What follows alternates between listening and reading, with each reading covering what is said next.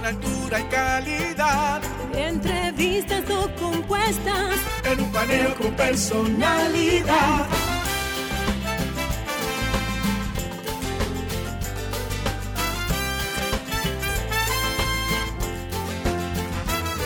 Un paneo con habilidad. Encuentro e interrogatorio. Un paneo con agilidad. Para lo importante y notorio.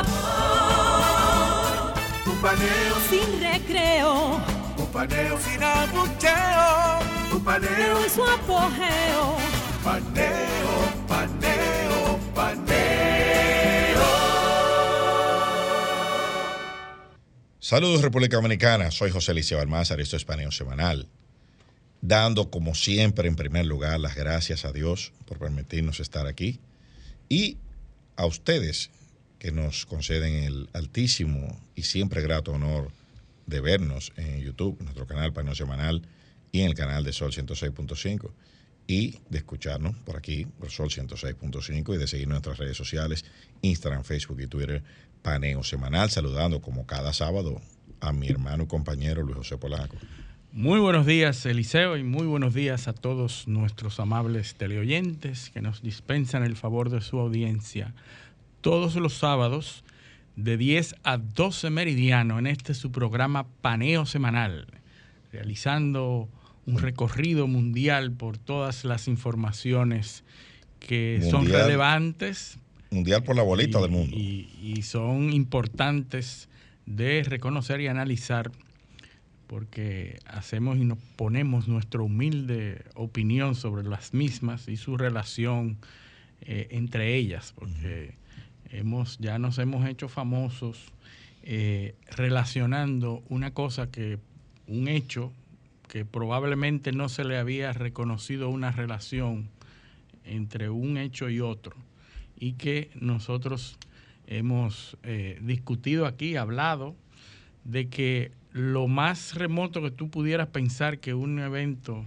eh, que no tiene concordancia uno con otro, se le encuentra una relación que, eh, que no es evidente a simple vista. El aleteo de la mariposa. El aleteo de las mariposas. Pero tú sabes, Una tú mariposa eh, en China, el aleteo de las mariposas en China. tú sabes de dónde, de- eh, cuál es la explicación científica del aleteo de la mariposa, ¿verdad?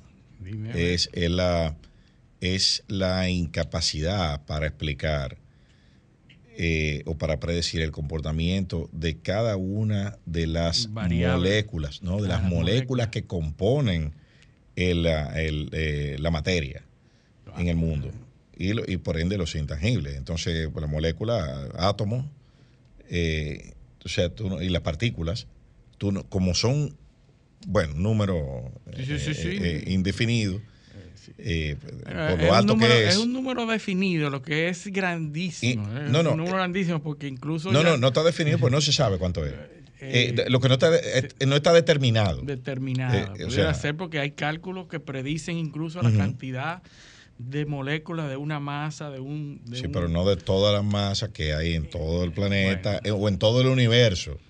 Sí, hay, hay un universo visible. Que ese, y ese ya los científicos han, han dado números de la cantidad de materia visible que pudiera haber en el universo pero y no- que pero no de partículas. no de partículas eh, moléculas y eso es, una, es una relación una con la otra Bueno, hay- hay- la composición molecular, hay- habría que determinar todos los cuerpos que existen. Sí, Para hay, entonces- hay- hay todo eso y, y hay el hecho de que no es coherente la cantidad de materia con la, la gravedad y, el, y la antimateria que puede existir. Es decir, ya hay, hay, unos, hay unos estudios que discuten la teoría de que la materia y la antimateria deben existir en igual proporción. Y entonces hay, hay, unas, Sí, hay unas contradicciones ahí que no se han podido explicar. La, la, eh, es la, la oscuridad que es, la ausencia de luz. Exactamente. Entonces, No, la luz existe, pues existe la oscuridad. no. Y si el universo fuera infinito, el cielo no estuviera, estuviera lleno de luz, porque en cada espacio Exactamente. debía, eh, había, debería Yo, haber yo una espero, estrella. yo espero que la gente se haya desayunado, porque estamos, estamos como entrando. sí, bueno, comenzamos con Lo que no podemos, eh, eh, en síntesis, lo que no podemos predecir todavía el comportamiento de cada molécula en cada parte del universo. Y por ende, esa es la teoría de la, eh, esa es la base de la teoría del aleteo de la mariposa. Un evento, Sí. eh, en- eh, por, por más aislado que se pueda interpretar, puede producir efectos incluso en otro planeta. Sí, sí, sí. Eh, Eso es así. Así es que entonces vamos a, vamos entonces a la- Bueno, estamos viendo eh, los, lo- la- las ocurrencias de, de eventos en el mundo y hemos dicho, bueno, eh, nosotros estamos mirando lo que está ocurriendo en Turquía. Turquía. Turquía se está preparando para unas elecciones presidenciales eh, en dos días, el, el 16, eh, tres días. En tres días se va a producir una elección, unos comicios en Turquía y por primera vez en 20 años, Erdogan, que es el líder eh, hasta este momento, fue primero alcalde de la ciudad de Estambul y ha venido ocupando los primeros lugares en el liderazgo de Turquía, a punto de que lleva 20 años siendo una figura preponderante de Turquía. Y por primera vez en 20 años se enfrenta a unos comicios donde él no es necesariamente el favorito. Es decir, O las no- encuestas donde no está claro. no está claro por primera vez los comicios más cerrados a los que él se ha enfrentado, Desgaste, el liderazgo. ¿verdad?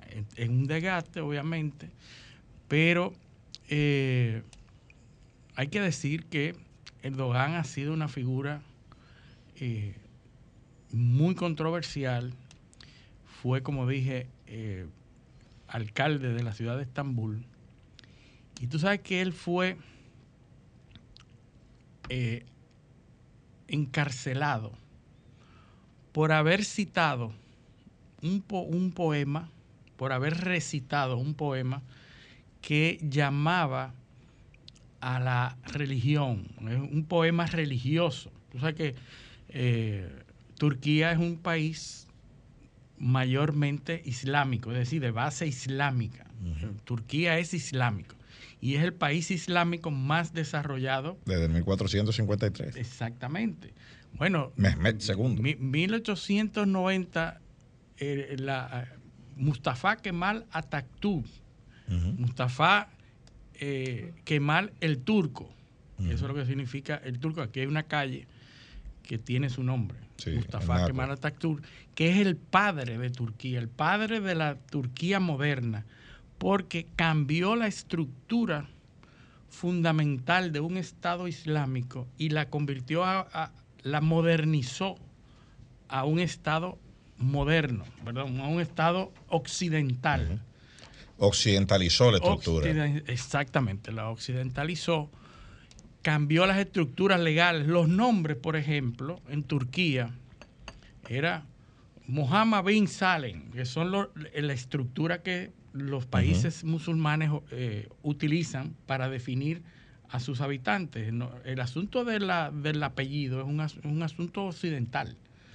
Pero en esos países es fulano el hijo de Perencejo. Es decir, Pedro, eh, Pedro de Juan, o Juan, hijo de Pedro. Mohammed bin tal, eh, fulano, hijo de fulano. Y así sucesivamente se, dete- Sí, se- son unos prefijos. unos Ibre, prefijos. Al. pero hijo de, porque es muy importante en los países de Medio Oriente y, y- y musulmanes establecer una línea hereditaria de hered- hereditaria. Es fulano, hijo de Perencejo, hijo de Futanejo. Y, y entonces ese esquema de nombramiento de las personas era muy útil porque fulano, hijo de Perencejo, hijo de Futanejo, se establecía rápidamente de dónde viene. Y eso era muy importante. De dónde viene y qué tiene y cuál era la tierra de quién. Eso era una estructura. Y Mustafa Kemal cambió eso y, y por primera vez cambió la estructura de los nombres en, en Turquía dentro de muchas otras reformas que, que hizo.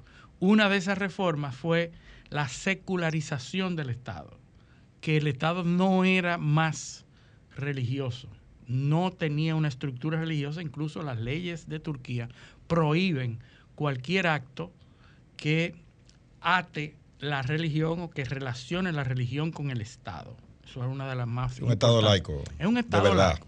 Un Estado laico de verdad. Entonces, siendo eh, Erdogan alcalde de Estambul, recitó un poema religioso y por eso y levantó el odio y, y fue muy atacado y guardó prisión. O sea, fue eh, preso algunos cuatro o cinco meses eh, eh, encarcelado y entonces ahí fue que se victimizó. Ahí fue que las mayorías religiosas lo apoyaron como una figura conservadora. Sí, sí. lo- Y a partir de ahí eh, eh, eh, era una estrella eh, en la política tur- turca, ¿verdad? Ganó el, fue primer ministro porque creo que hasta el 2000, eh, el 2006, 2016, déjame ver, había un, asunto, una- un estado parlamentario que escogía a los primeros ministros. Pero el mismo, bajo el gobierno de Erdogan, se cambió la constitución y se convirtió en una democracia directa, en donde se elegía al vicepresidente. Entonces, después de haber sido alcalde, fue primer ministro y después fue presidente. Y todo eso ha- hace 20 años, más de 20 años. Entonces, él se enfrenta por primera vez a unos comicios en donde ya tiene su popularidad menguada eh, frente a su principal opositor, partido laborista. Eh, él es conservador. Pero ha sido muy importante en la vida de Turquía. Ha aprovechado muchas oportunidades. Incluso se le reconoce en su papel de la primavera árabe, porque supo manejar y controlar eh, y, y controlar el orden que esos estados islámicos sufrieron en el 2010. Eh, recordamos la primavera árabe, eh, una especie de, de- de eventos masivos que se, que se dieron en casi todos los estados islámicos, en donde a través de las redes sociales se, se produjeron protestas y desestabilización del orden. que es una de las causas principales del caos que se está viviendo en, en- en esa, en muchos de esos en países. muchos de esos países porque cambió y, y Yo- me- motivó me los parece- cambios estructurales de esos países islámicos. Me parece a mí que yo creo que son pocos los sitios que están más organizados hoy que lo que Sí, sí. o, o que, que la situación es más es Porque eh, eh, increíblemente eh, la libertad trae consigo eh, desestabilización también. No, y, sea, y- y algo que hemos hablado la, Luis la libertad produce cambios en- de movimientos en las estructuras vige- eh, eh, vigentes. esos son son son países que eh, culturalmente tienen eh, una conformación muy distinta a lo que es Occidente. Sí, sí, sí. Y entonces querer impo- imponer o querer eh, implementar, vamos a decir, eh, que creo que es el término correcto, implementar Esquemas occidentales. esquemas de democracia occidentales, esquemas, ahí hay una diversidad grandísima, son países, muchos de ellos son enormes, eh, mm, in- incomunicados, con etnia, que son, han sido en- enemigas una de otra, que hablan lenguas diferentes, eh, países de esos que tienen eh, tribus nómadas, eh, eh, o sea, ahí Es hay muy de difícil, todo. pero es difícil también mantener un sistema autóctono, un sistema propio, con, esta, con este bombardeo de información de las redes y de la tecnología que constantemente se mantienen bombardeando la idea del, del- del ciudadano con un proceso aspiracional. Yo quiero ser como yo veo que son Sí, porque te todos venden, esos países. te venden el modelo. Exactamente. Eh, es una A- forma- Además de que hay un eh, eh, hay una conexión con Occidente colonial en eso en el caso de, de- de muchos de esos países que están eh, pues la gente oye primavera árabe y muchos creen que es en la península arábica que están Sí, sí, sí, no. de hecho de hecho de hecho me parece que ninguno de esos En países. ninguno se dio Eh, podemos prácticamente decir- eventos importantes, aunque Pod- sí recibieron el influjo, eh, sí recibieron lo- lo- los efectos. El más cerca de ahí es Egipto. El que está en la- Egipto. en la bueno, en Egipto arábica. se dio varios hechos, varios eh, Sí, sí, claro, eventos eh, eh, durante la primavera árabe en Libia, en Irán, Pero, fue- pero lo- los eventos principales fueron en eh, Libia, en el norte de África. eh, eh, Costa Marfil, norte de África. O sea que no es primavera árabe, debe Sí, llamarse sí. primavera africana realmente. sí, o, o primavera islámica. o porque- primavera islámica, sí, no pero, árabe. pero así, así comenzó. Eh, Erdogan hubo un papel fundamental durante esos procesos que afectaron también Turquía como el Estado Islámico, en donde, como tú bien dices, eh, es otra la dinámica, es otra la concepción, eh, la estructura mental de los ciudadanos que están acostumbrados a un gobierno de mano fuerte y de convicciones religiosas o conservadoras, etcétera. Pero eh, vamos a esperar las, los resultados de las próximas elecciones. Ya hay eh, eh, denuncias de que Erdogan está siendo ayudado por los rusos. ¿verdad? Ya su, su contendor más importante está denunciando que Rusia está eh, inmiscuyéndose dentro de las de, las, de, de los asuntos internos de Turquía para favorecer a que Erdogan se mantenga. Y eso tiene una razón, ¿verdad? Erdogan ha sido una ficha clave como miembro de la OTAN, que es, porque Turquía es miembro de la OTAN, como miembro de la OTAN, se ha convertido en un mediador ideal entre Rusia y la OTAN. Ha sido un mediador que ha sabido manejarse en, las dos aguas y que se ha beneficiado muchísimo también porque está supliendo y comprando pertrechos a Rusia y a Ucrania. Es decir, que, que a, a ambos eh, ha manejado y- y- maestri- maestralmente. Y, y- y está también garantizando el, el tema del, del acuerdo de exportación de granos de Ucrania. De granos. Esa es la primera, Eh, una de las del papel fundamental en el Mar Negro. Eh, eh, hay que saber que Turquía gobierna geográficamente esa zona. Y el otro, el otro punto es que eh, Turquía es el dueño del semáforo de los refugiados. Exactamente. Eh, Eh, que- el semáforo que le ha dado mucho beneficio Sí, y claro. mucho nivel de negociación en Europa. ¿no? Y es un, es un, es un modelo Sí, sí. de lo que, de lo que se define como un, un estado, eh, un tercer estado receptor. Sí, sí, no, ha negociado con Europa diciéndole ante la, la- la masiva eh, migración de Medio Oriente hacia Europa, porque tienen que pasar por Turquía, y Turquía negoció con, con Europa y decirle, mira, si tú me das dinero, si tú me ayudas económicamente, yo mantengo a esos migrantes de este lado, los mantengo Exacto. en Turquía. Es el modelo de tercerización del problema de los refugiados que se está importando Sí, sí, sí. a América. Eso es lo, eso es lo que está pasando. ahorita. Ahorita. lo vamos a hablar.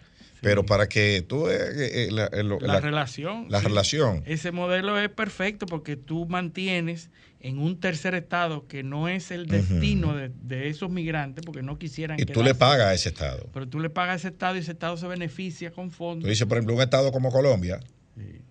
Eh, eh, ahora que con Estados Unidos, para ponerlo de ejemplo, Unidos y México y tú dices, bueno, tú le tú dices, yo prefiero darte 150 mil visas Sí. más a ti, para tus ciudadanos, a cambio de que tú te me quedes con esta gente aquí y me lo... Sí, y que tú restrinjas el Ajá. paso y Tú el me cierras la llave, yo te le doy a lo tuyo, yo te lo dejo entrar. Así es. Y te facilito todo. Bueno, Entonces, ese es el un- modelo que Es un, un toma y daca que se ha usado con, con Turquía. Ahora, esa, esa posible resultado en, la en las elecciones de Turquía ha traído movimientos en otro lado. Y me refiero a la Liga Árabe, Sí.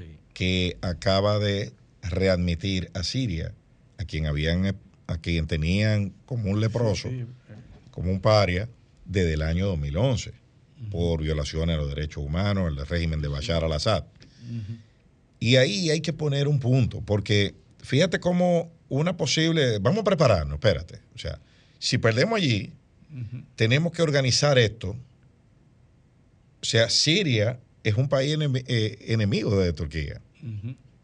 Pues, Sí, sí, eh, hacen fronteras, hacen frontera, no- y no solo frontera, y hay conflicto armado. conflictos en las fronteras. Hay conflicto armado, ¿entiendes? O sea, ahí se tiran tiros y se mata gente. Entonces, fíjate cómo, cómo el mundo, el mundo eh, árabe, la Liga Árabe, reacciona tratando de unificar. Recuerda que hablamos aquí hace un par de semanas, Irán, eh, eh, Irán y, Arabia y Saudita. Arabia Saudita, eh, bajo la intervención de China. Exacto. Chi- y, y también hablamos de la solución o de, la, de las conversaciones de paz Arabia Saudita, Yemen. Yemen, sí. Y de los grupos que están Ajá, ahora, eh, ahora, rebeldes en Yemen. ahora tú estás viendo La, la de paz Siria. de Siria con sus, eh, Vecinos. con, con sus vecinos. Entonces, ¿qué, qué- qué- qué podemos esperar? Bueno, hay una reconfiguración del tablero. Sí, sí. Y está ocurriendo en estos momentos. Sí. Y Hay- por eso también, eh, pe- perdón que te, interrumpa, Sudán.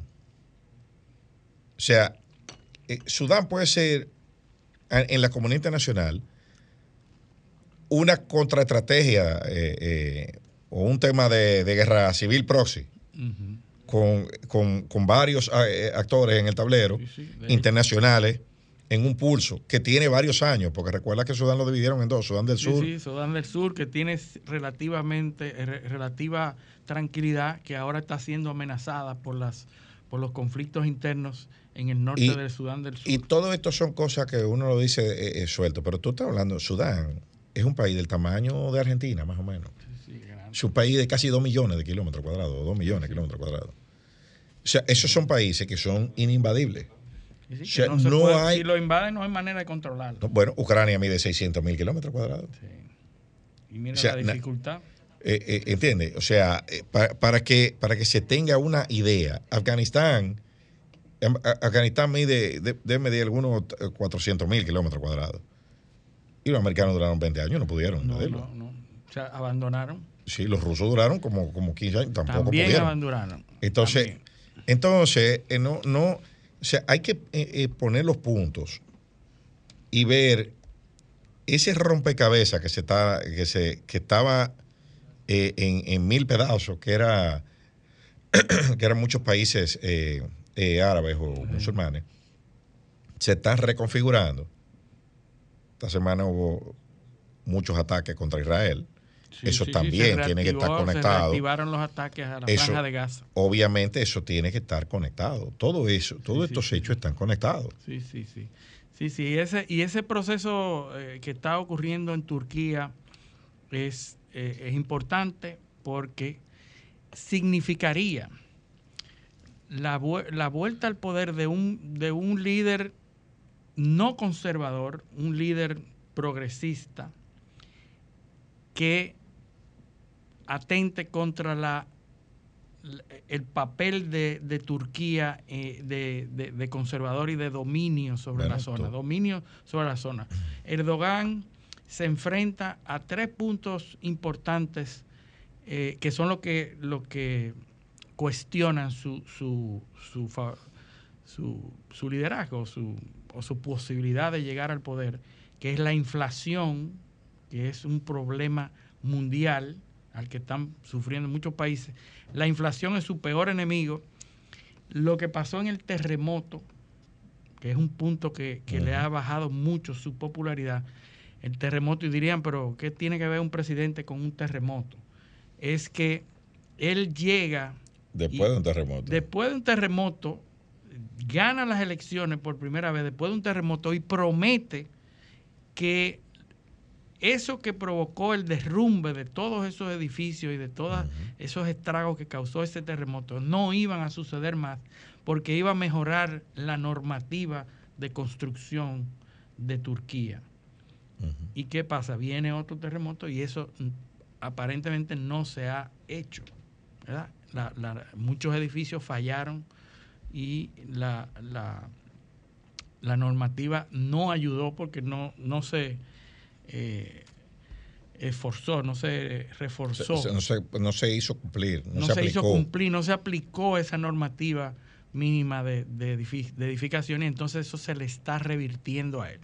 Y lo otro es que siendo un líder de mano dura, ha aplicado el lawfare, ha encarcelado a jueces que le, ha- que le han adversado, a líderes que le han adversado, los ha encarcelado, aunque él lo niega y dice que no, que eso eran procesos independientes. Sí. La población a- asume y, y- y ve que solo los que lo adversan caen en la cárcel. Entonces es un proceso de lawfare que está pasando en muchos otros países, pero esos son sus tres primeros, sus tres principales eh, problemas para conservar la presidencia de Turquía. Vamos a ver, yo todavía le asigno un- un- una posibilidad de quedarse en el, en el gobierno Erdogan. Eh, si no lo logra, veremos muchos cambios en la zona. A mí me parece que los cambios, los cambios van a venir como quiera. Porque vamos a, si lo logra, no será con las mayorías ni, la, ni los temas de gobernabilidad eh, o las condiciones de gobernabilidad más bien eh, de las que ha disfrutado hasta ahora. Eh, va a tener que hacer concesiones para poder comprar gobernabilidad o radicalizarse Sí, para tratar de eliminar a la oposición o una combinación de ambas. Así es.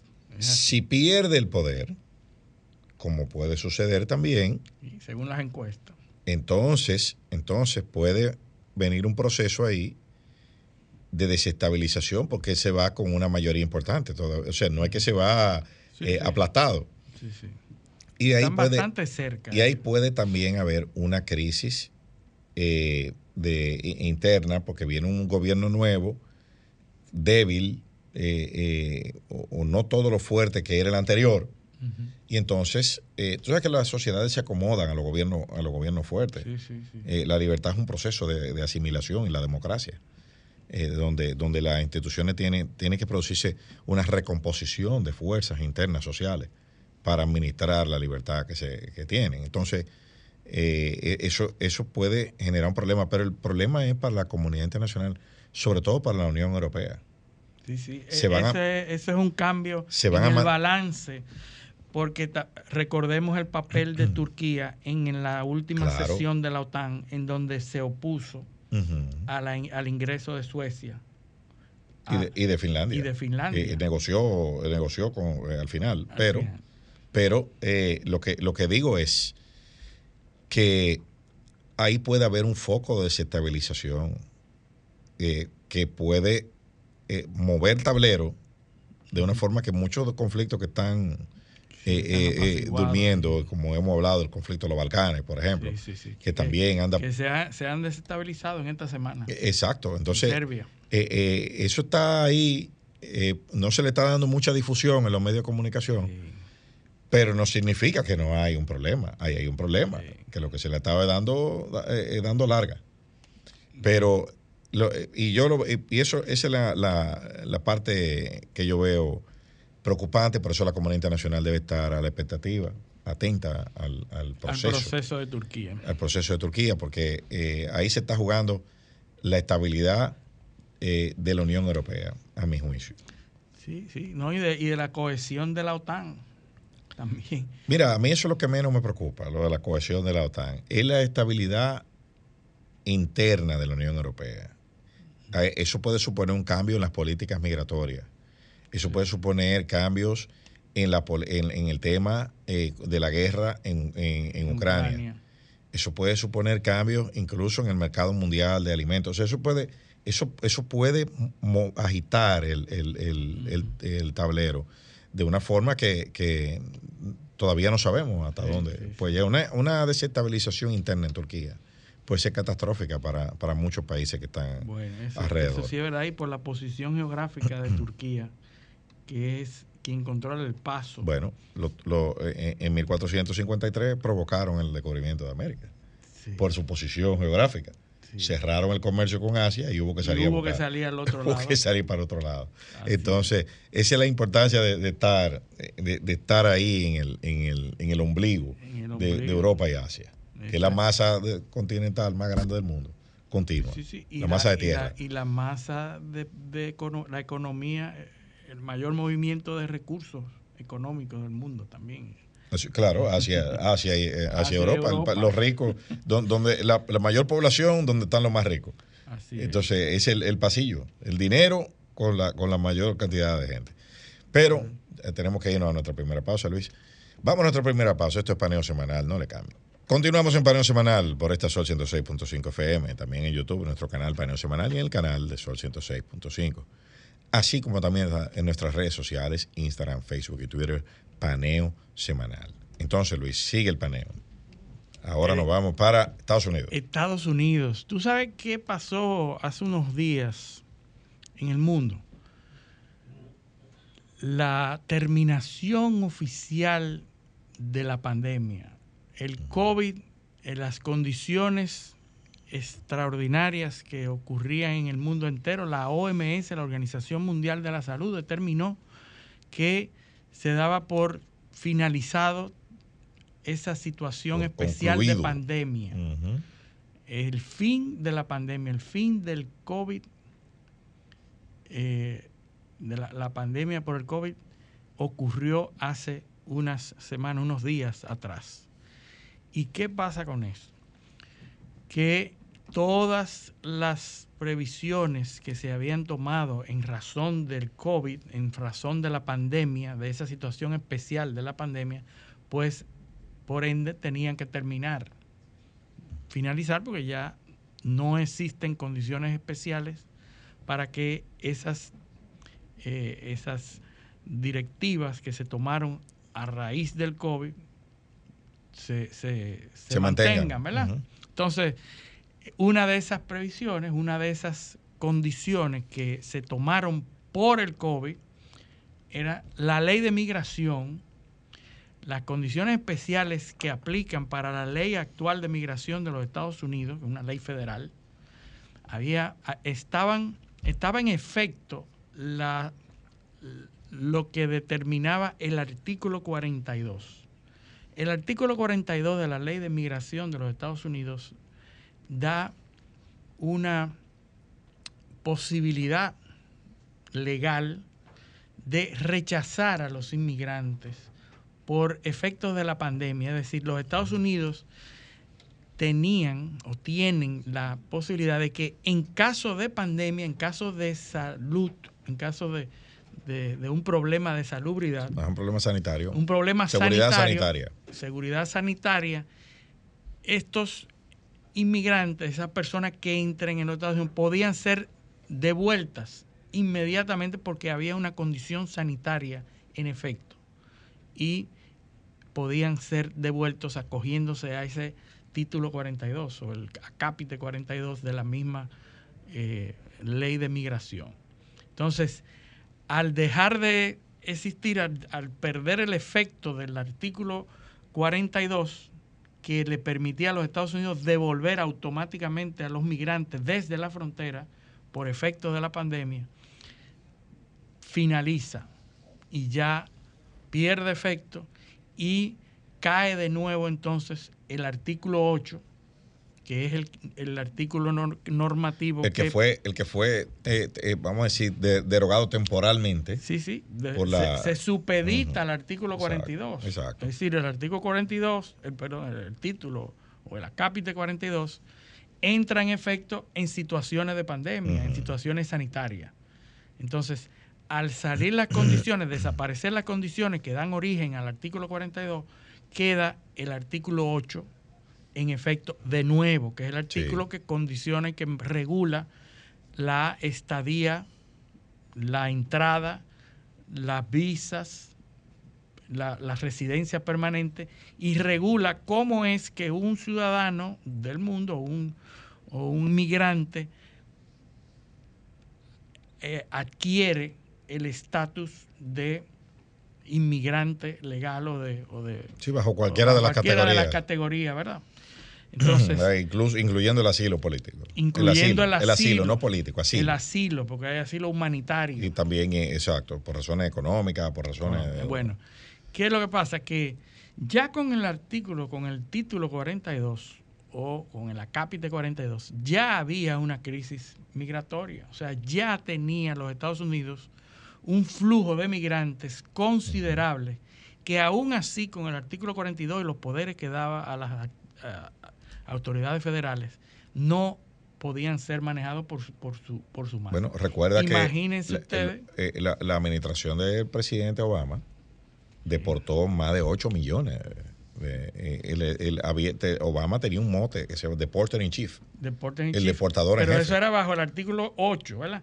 Yo estoy hablando de que el 42, aun cuando le permitiera mayores poderes para devolver migrantes, ya había un problema. Claro. Y ya tenía el problema que se le atribuyó a Trump en su momento de las jaulas en las fronteras y, la, y la, esta actual administración que también tenía problemas en la frontera. Imagínense ustedes ahora cuando ya esos poderes para devolver en caliente a esos migrantes dejan de tener efecto y volvemos entonces a una ley garantista de los derechos humanos y garantista de los derechos eh, civiles que obliga al gobierno a tomar las medidas correspondientes para que esos migrantes tengan un proceso, un debido proceso de todas sus eh, de todas sus condiciones por las cuales acceden a, la frontera o a la, o a, los Estados Unidos. Es decir, lo que se espera con la reentrada de vigencia de la, del, de la Capite 8 es que los Estados Unidos se van a enfrentar a un flujo masivo de, inmigrantes. Y previendo eso, los Estados Unidos están tomando medidas. Hay legisladores que incluso están tratando de presentar propuestas para que puedan... Y candidatos a la precandidatos a la presidencia que están hablando de, utilizar la, las Fuerzas Armadas. Fuerzas, sí, para detener eso. Sí. Pero eh, la, solución debe ser legal, porque eso es una ley que tiene vigencia y que contra esa ley no se puede. ¿Cómo vas a, enfrentar un flujo masivo de, migrantes sin la posibilidad de devolverlos rápidamente? porque todo lo que ingresan tienen derecho a un debido proceso que dura tiempo y que los jueces, eh, recuerda que, se crearon juzgados, se crearon jueces, eh, juzgados móviles incluso en la misma frontera para poder hacer ese proceso rápido. Entonces, ante la salida en vigencia del artículo 42, del título 42, capítulo 42, lo que se espera es que la situación migratoria en la frontera sur de los Estados Unidos empeore, se vuelva un caos. Y hay gente que habla de que se están creando, eh, que, se está esperando masivas, masivos flujos de, inmigrantes. Pero los Estados Unidos están haciendo lo que tú decías en, el, en el segmento anterior. Están negociando con México, con Guatemala, con Colombia, que esos países se constituyan en receptores de migrantes y que, se, y que permanezcan ahí esos migrantes y no que vayan a los Estados Unidos. Sí, mira, mira, mira qué es lo que pasa, Luis. porque esto hay que ponerlo un poco más en contexto. En el año 2005, mira, mira dónde que viene eh, esta, cuestión. 2005, Operación Streamline. Los Estados Unidos determinó, determinaron que ya esto había que ponerle atención.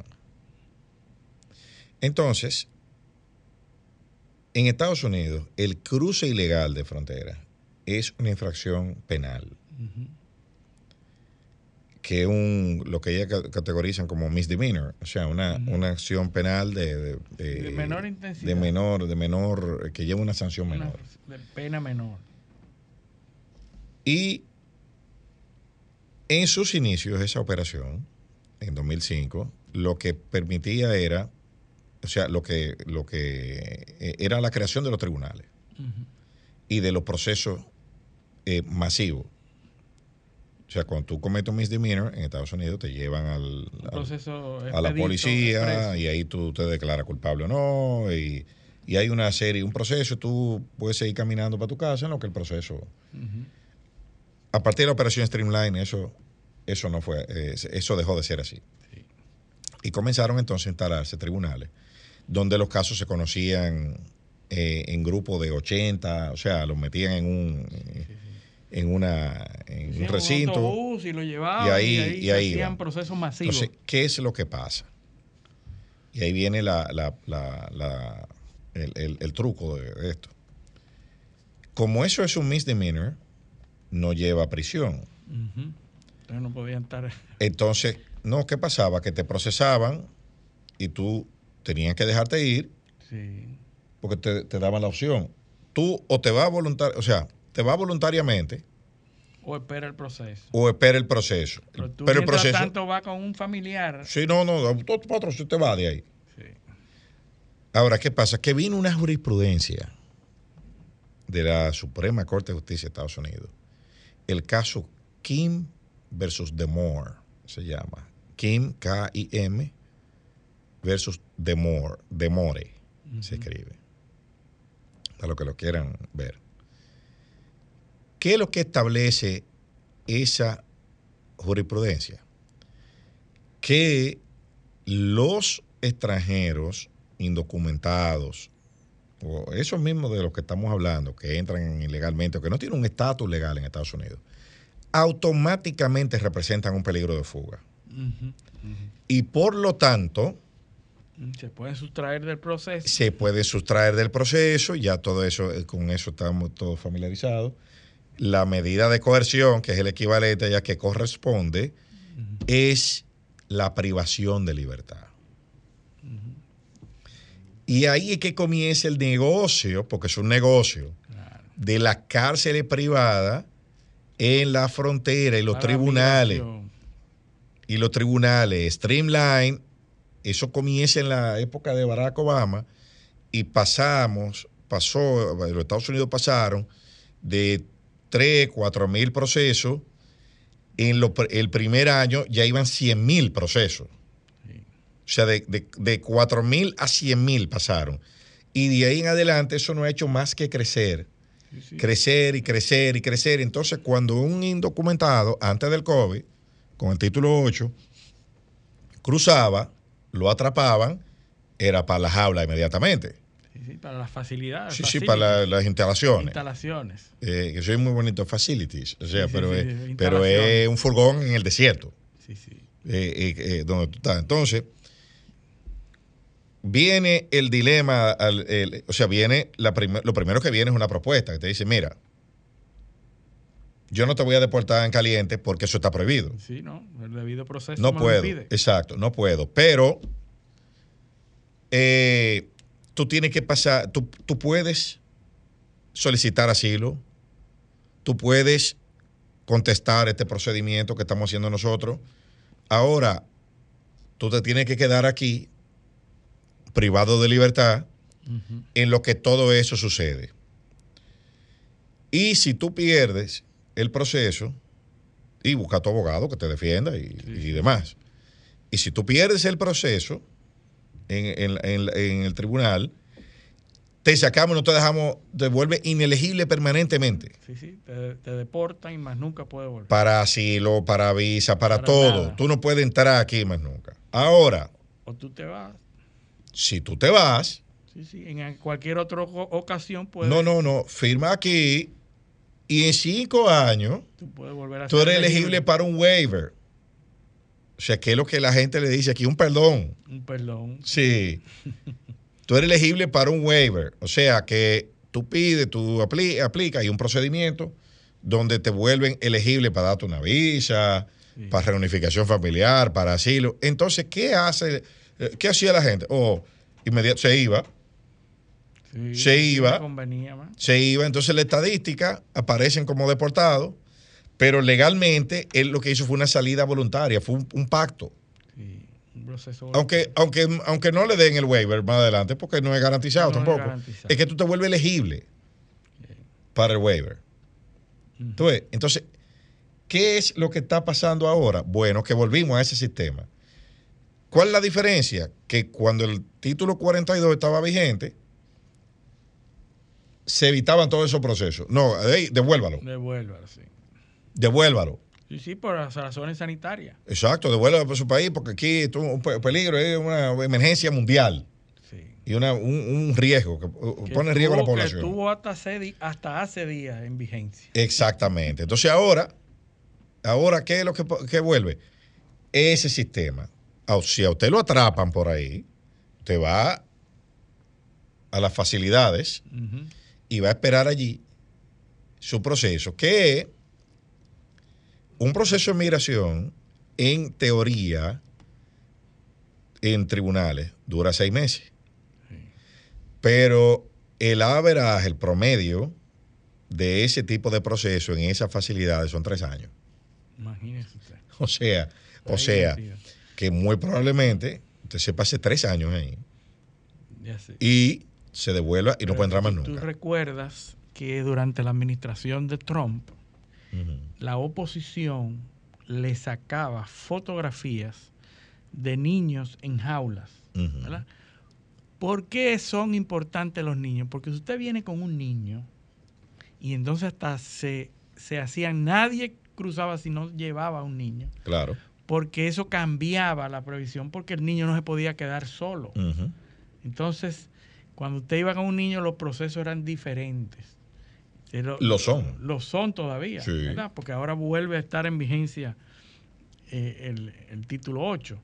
Entonces, los niños se convertían en una facilidad, en una eh, suavización del proceso. Sí, sí. ¿verdad? Entonces, tú decías, bueno, qué, qué, qué cruel la administración Trump que coge a esos niños y los mete en jaulas. Lo que pasa es que esos niños no pueden ser encarcelados porque los niños no han hecho nada. Claro. Entonces los tenían en instalaciones especiales donde había cientos de niños y los manejaban porque no podían dejarlo en la cárcel con los adultos. Claro. ¿verdad? Y entonces ahí es que viene la el, el- tema de los niños y de la crueldad de poner los niños en jaula. Y también hay un, hay otra, hay un otra cosa que son niños no acompañados. Sí, eso es otro detalle. Que es otro detalle. También hay otra, otra categoría. Otra previsión para eso. el tema de las edades de los niños. O sea, no, es- no a todos los niños se les trata de la De misma manera. Hay unos protocolos para niños más pequeños y- y así sucesivamente. Es, de- es como tú dices, una, una, es un negocio que existe en torno a esas previsiones de la ley que mueven millones, porque Bueno. eso no solamente el Estado, el Estado tiene que invertir en esas instalaciones, en esos procesos, en esas cárceles, y todo eso mueve un dinero muy grande. Claro, ¿no? Y ad- además, eh, eh, tú recuerdas que la semana pasada, eh, antepasada, hablábamos del informe de las amenazas del sistema Sí, de inteligencia, sí, sí. donde hay un capítulo para la migración. Hay un capítulo para la migración. Eh, porque mm, vuelvo y digo, aquí nosotros conectamos un punto con el otro. Todo esto es, por eso me fui al 2005. En Estados Unidos no inventan ni improvisan. No, no, todo tiene una relación, eso, eso es previ- previ- previs- previsible. Hay una agenda Sí. y esa agenda se cumple. Sí, sí, y tienen Entonces- razón, una cosa entonces, que tiene razón. Eh, claro, por eso es que el año pasado, en la cumbre de las Américas, que se dio en, en- en California, Los creo que- Ángeles. en Los Ángeles, ¿cuál fue el tema? la declaración de migración que la República Dominicana se negó a Se firmar. negó a firmar por las implicaciones con. Claro, Haití. por el tema de Haití.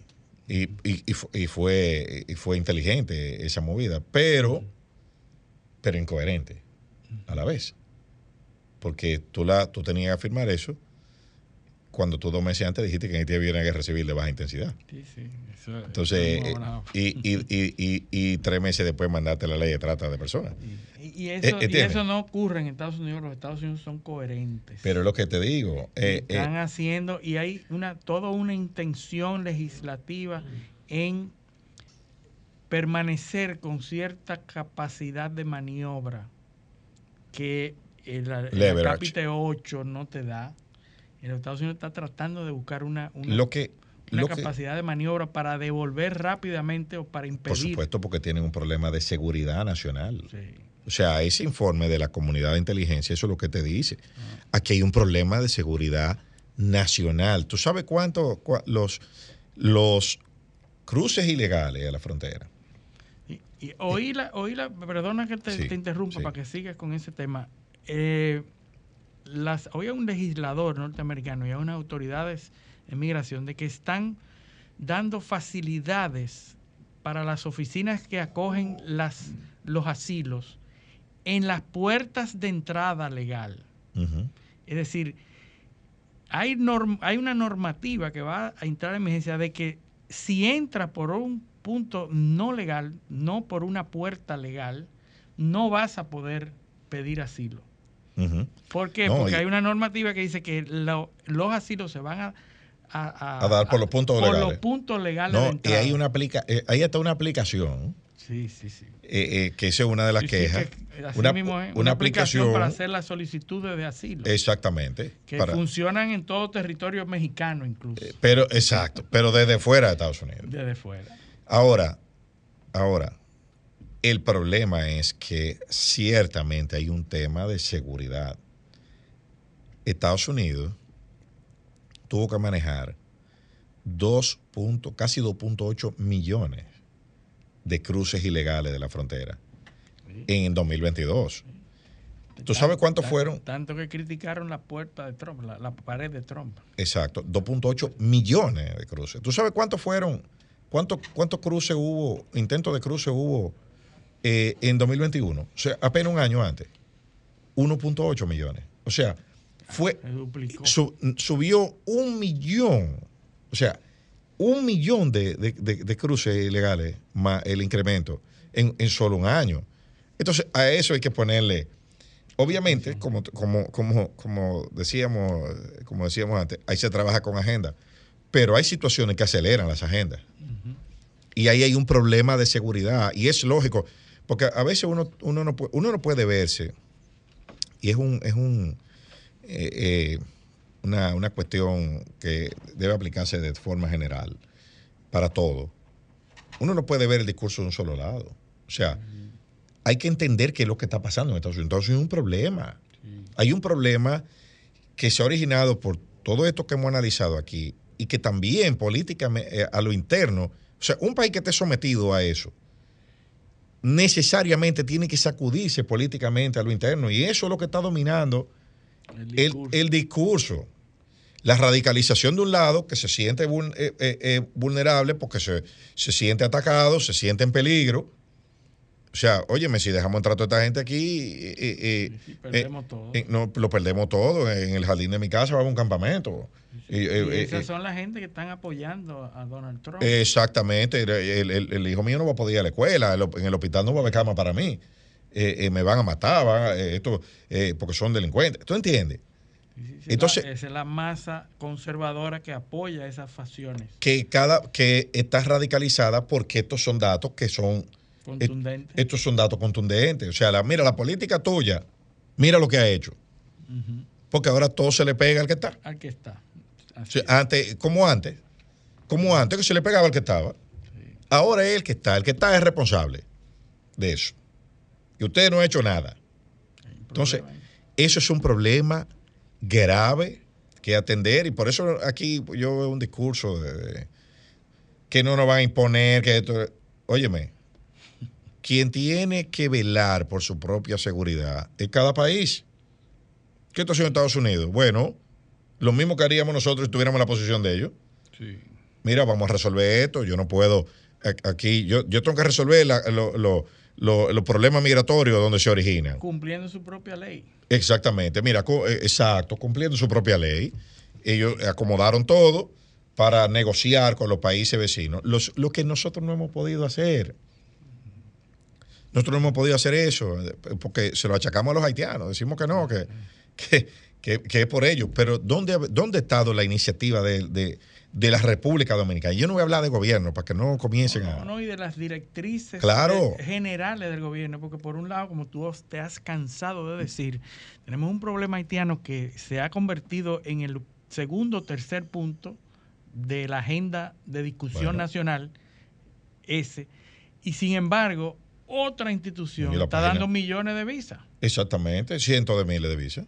Y, y la, y la página, no hay que leer la página 29 del informe que leímos aquí. Sí. 27, 29 y 33, esa, eh, de- donde, donde dice, ahí hay un párrafo dedicado a Haití.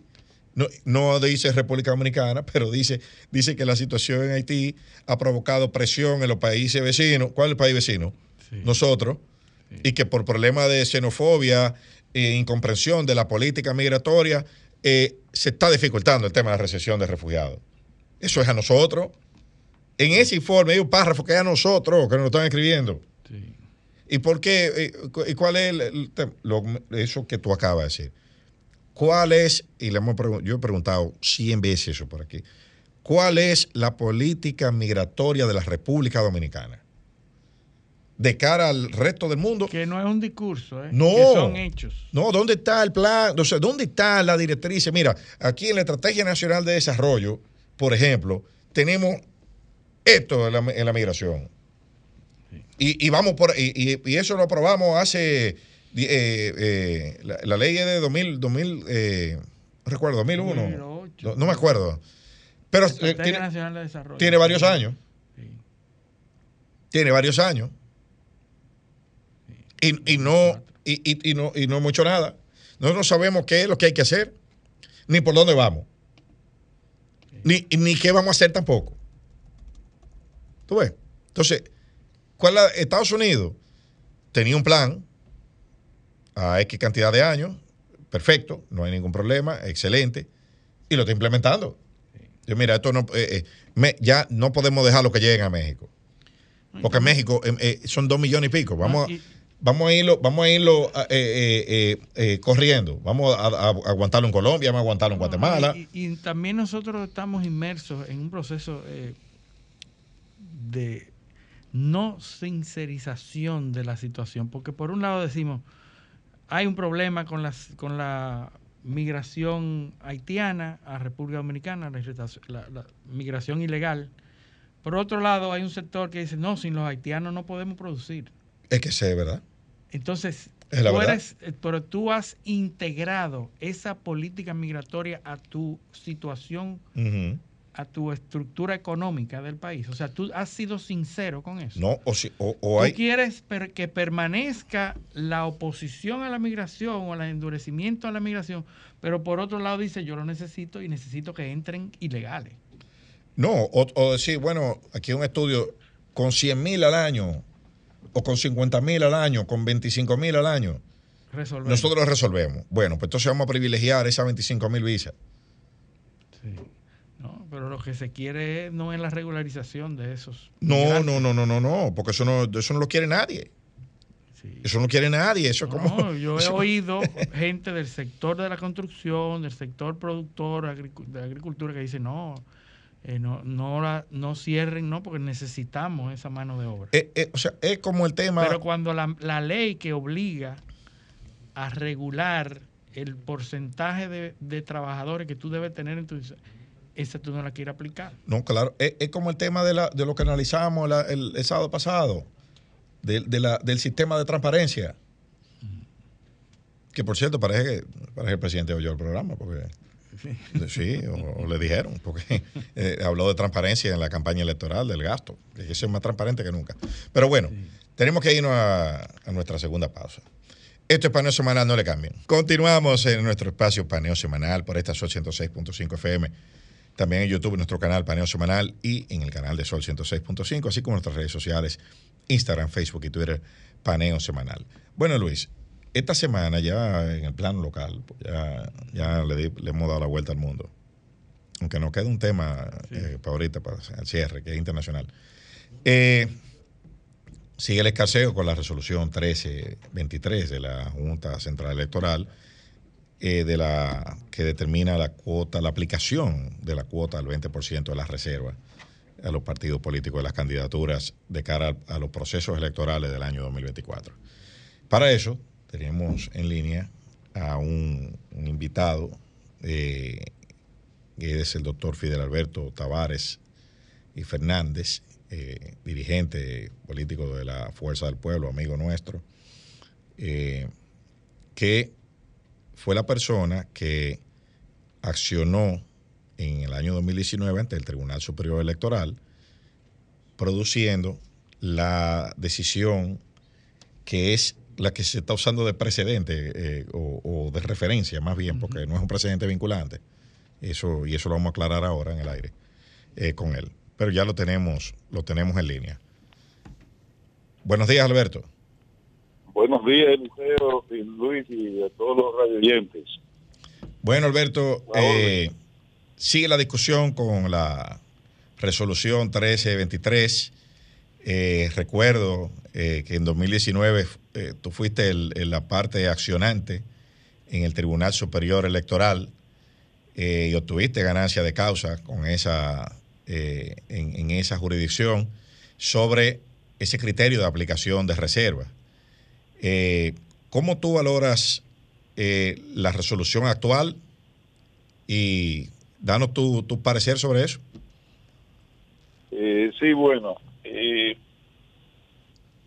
la Junta Central Electoral ha hecho una interpretación errónea de la sentencia 027-2019 del Tribunal Superior Electoral, donde nosotros fuimos accionantes y obtuvimos una sentencia favorable contra la reserva de candidaturas que hizo el PRM para el proceso de 2020. ¿Por qué decimos que ha hecho una interpretación errónea? Porque ese proceso de 2019 estaba basado en que los partidos principales del sistema eh, se acogieron a la modalidad de primarias para la escogencia de sus candidatos a cargos electivos. El artículo 57 y 58 de la ley 3318 de partidos políticos establece el sistema de cuota del 20% para los partidos que hacen primarias, porque lógicamente un partido que va a hacer primaria, si va a hacer una, una reserva para su propia organización o para una organización eventualmente aliada, tiene que tener el espacio claro de competencia de su militancia. Entonces, en ese momento, la decisión de la, del Tribunal Superior Electoral fue adecuado diciendo que la reserva debía ser por nivel de elección, porque en una primaria, si no se hace así, entonces los partidos podían reservarse todas las posiciones de importancia y decir que se van a reservar solo los puestos de vocal o de regidores. No tendría sentido para el sistema político. Que fue lo que en efecto sucedió en aquella ocasión con el nivel senatorial. Que, fue lo que trató de hacer principalmente el PRM, que en el nivel senatorial se reservaron 29 senadurías y por eso entonces yo lo demandé porque tenía una candidatura a senador por Monteplata. Así es. y entonces. En el, en, el, en el sistema de ahora, el sistema de ahora fue modificado por la ley 2023 de régimen electoral. En el sistema de ahora, los partidos que no van a escoger sus candidatos por primaria tienen una amplia discrecionalidad por el 100% de las candidaturas a ser presentadas. Eso lo establece el artículo 136 de la ley 2023, que es una ley que impulsó el PRM y que, y que fue promulgada por Luis Abinader. De modo que ahora la Junta Central Electoral no puede decirle a todos los partidos que solamente pueden acogerse a un sistema de reserva de un 20% porque las diferentes organizaciones políticas, incluyendo el PRM, han escogido otros otros métodos de selección de candidatos que no son las primarias. Ningún partido hasta ahora de los grandes ha decidido exclusivamente el método de primaria para escoger sus candidatos. Solo el PRM decidió primaria en la boleta presidencial para una candidatura uninominal que no está sujeto al tema de cuotas. Entonces, lo que quiere decir que no aplica ese sistema de cuota de reserva, no aplica en este proceso. Entonces, resulta irrelevante, innecesario tomar en cuenta esa regla del artículo 57 y 58 porque no aplica en este contexto actual en el que estamos. Esa es la realidad. Y, y sobre todo hay una eh, hay una contradicción con el con el, el, espíritu de la ley 2023 porque esa misma ley reconoce la posibilidad de alianza. Cuando habla de modalidad de alianza habla de alianzas totales eh, eh, a nivel a nivel en, en las candidaturas. Entonces ¿Cómo, ¿Cómo tú en la ley reconoce una posibilidad de una alianza total eh, y entonces a la vez restringe esa misma en, una cuota de reserva? Sí, sí, pre precisamente ahí ha estado, ahí ha estado el, el problema de interpretación uh -huh. de la de la Junta Central Electoral. La Junta Central Electoral ha entendido que la reserva es aplicable a cualquier sistema, a Exacto. cualquier modalidad para escogencia de candidatos de manera errónea, porque el sistema de reserva, como lo establece el artículo 57 de la ley 3318, si es posible, mientras estamos en esta conversación, yo les sugiero que ustedes uh -huh. eh, busquen la ley 3318 y entonces se refieren al artículo 57, que es son los dos artículos que toma de referencia la Junta Central Electoral, el 57 y el 58. Y van a ver, si buscan el artículo 57, van a ver que dice específicamente sobre primaria de los partidos. Entonces se establece un plazo al 2 de junio porque se dice que es 30 días antes del inicio de la pre-campaña, pero es la pre-campaña para las primarias. Entonces, en cierto modo, nos estamos ahogando en un vaso de agua porque la Junta Central Electoral ha hecho una interpretación errónea del artículo 57 y 58 de la ley 3318 y de la sentencia que obtuvimos nosotros de manera favorable que establece una cuota de reserva, pero es una cuota de reserva para los partidos que van a ser primarias. Entonces, en este caso, el sistema de cuota de reserva sencillamente no aplica. O sea, la discusión ha girado en torno a si es del universo de las candidaturas o si es proporcional a, la, a, los niveles de elección.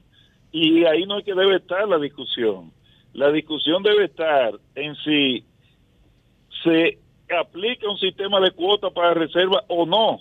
En este caso, no aplica sistema de cuota para reserva, porque los partidos han decidido otras modalidades que no es la primaria. Entonces, la solución a esto es sencillamente que la Junta Central Electoral, en los recursos de reconsideración que se le están sometiendo, establezca que esa regla aplica sí, pero para los partidos que van a escoger sus candidatos por modalidades primarias y ahí queda el problema resuelto. Claro. Porque no aplica para los otros partidos que la ley 2023 le otorga la, fa la facultad de pactar por el 100% de las candidaturas como bien tú has dicho.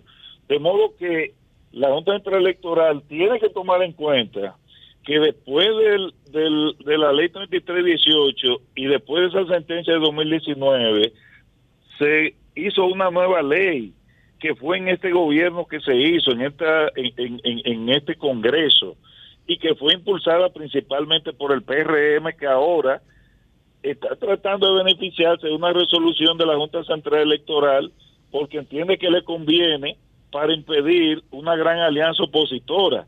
Pero el PRM no es coherente porque el PRM fue el partido que con más virulencia se opuso al sistema de que las reservas se aplicaran por nivel de elección. De hecho, yo fui víctima de la persecución de la cúpula del PRM, del señor Luis Abinader, de paliza y de todo, porque como gané la sentencia y, y por vía de consecuencia fui precandidato a senador en Monteplata, fui perseguido por la cúpula de ese partido hasta el punto que finalmente tuve que renunciar a ese partido y tomar otro camino político. No, y, y además de eso, pero ahí, ahí están los escritos de defensa de, en, el, en, en, ese mismo caso donde, eh, donde, donde tú fuiste el, el, el, accionante. O sea, ahí están las posiciones, qué pensaban ellos en ese momento y, y cómo eso ha, ha, ha, cambiado. Pero hay, una, hay, un, hay un aspecto muy importante de... Pero, de a, antes de que entre al otro aspecto, también hay que señalar ahí la incoherencia claro. del presidente de la Junta Central Electoral. El, en un voto disidente, el presidente de la Junta Central Electoral se opuso radicalmente al sistema del 20% por nivel de elección y está consignado ahí en la sentencia 027, de modo que estamos hablando de una incoherencia total, tanto del PRM, pero también de la Junta Central Electoral. De, de, de su, del presidente. Del presidente. Sí, eh, pero hay, hay un, un, aspecto que te quería señalar, que es del, del artículo 58 de la ley 3318 de partidos políticos.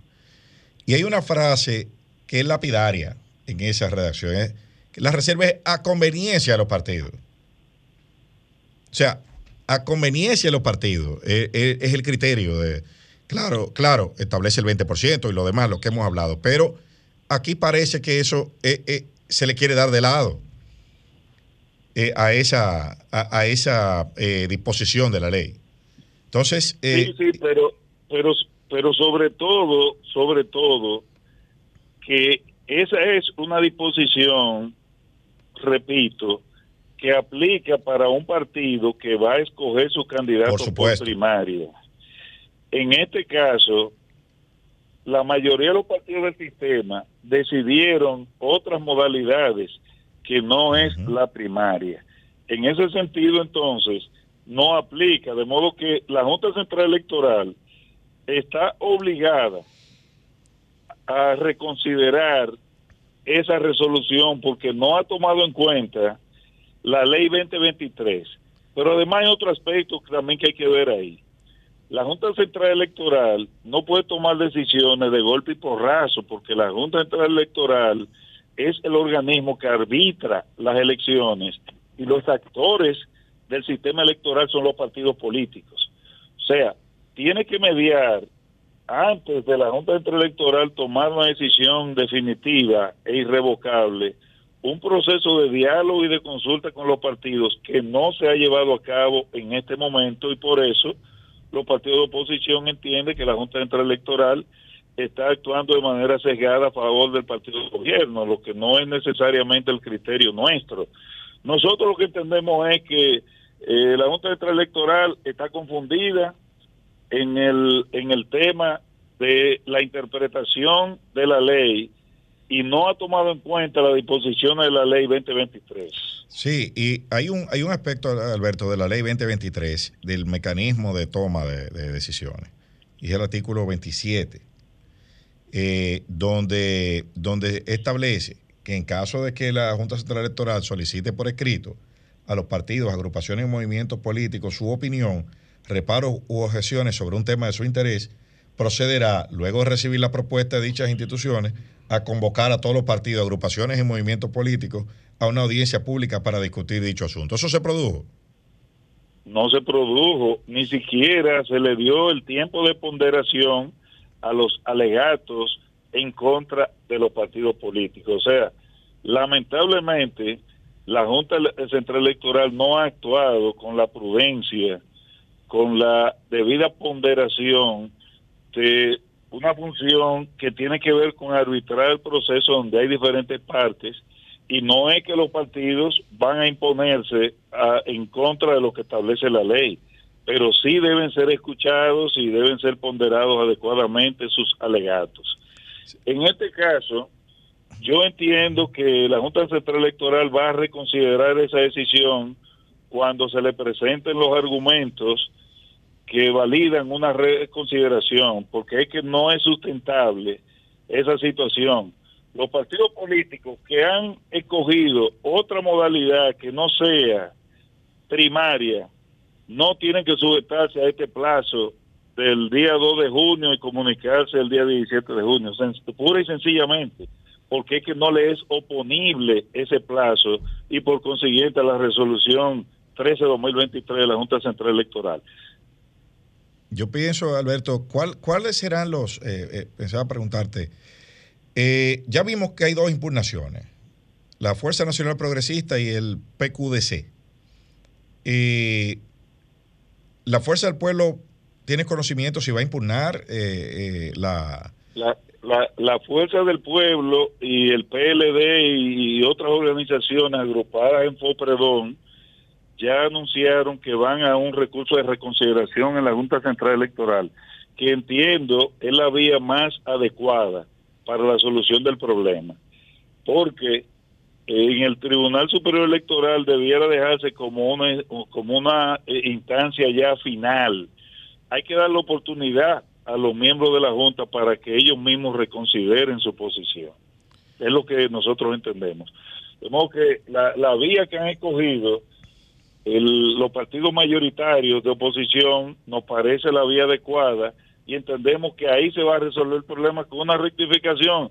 Sencillamente, desde, nuestro punto de vista, eso se resuelve, la Junta diciendo, esta resolución aplica para los partidos que han decidido escoger sus candidatos a cargo de elección popular exclusivamente por el método de primarias.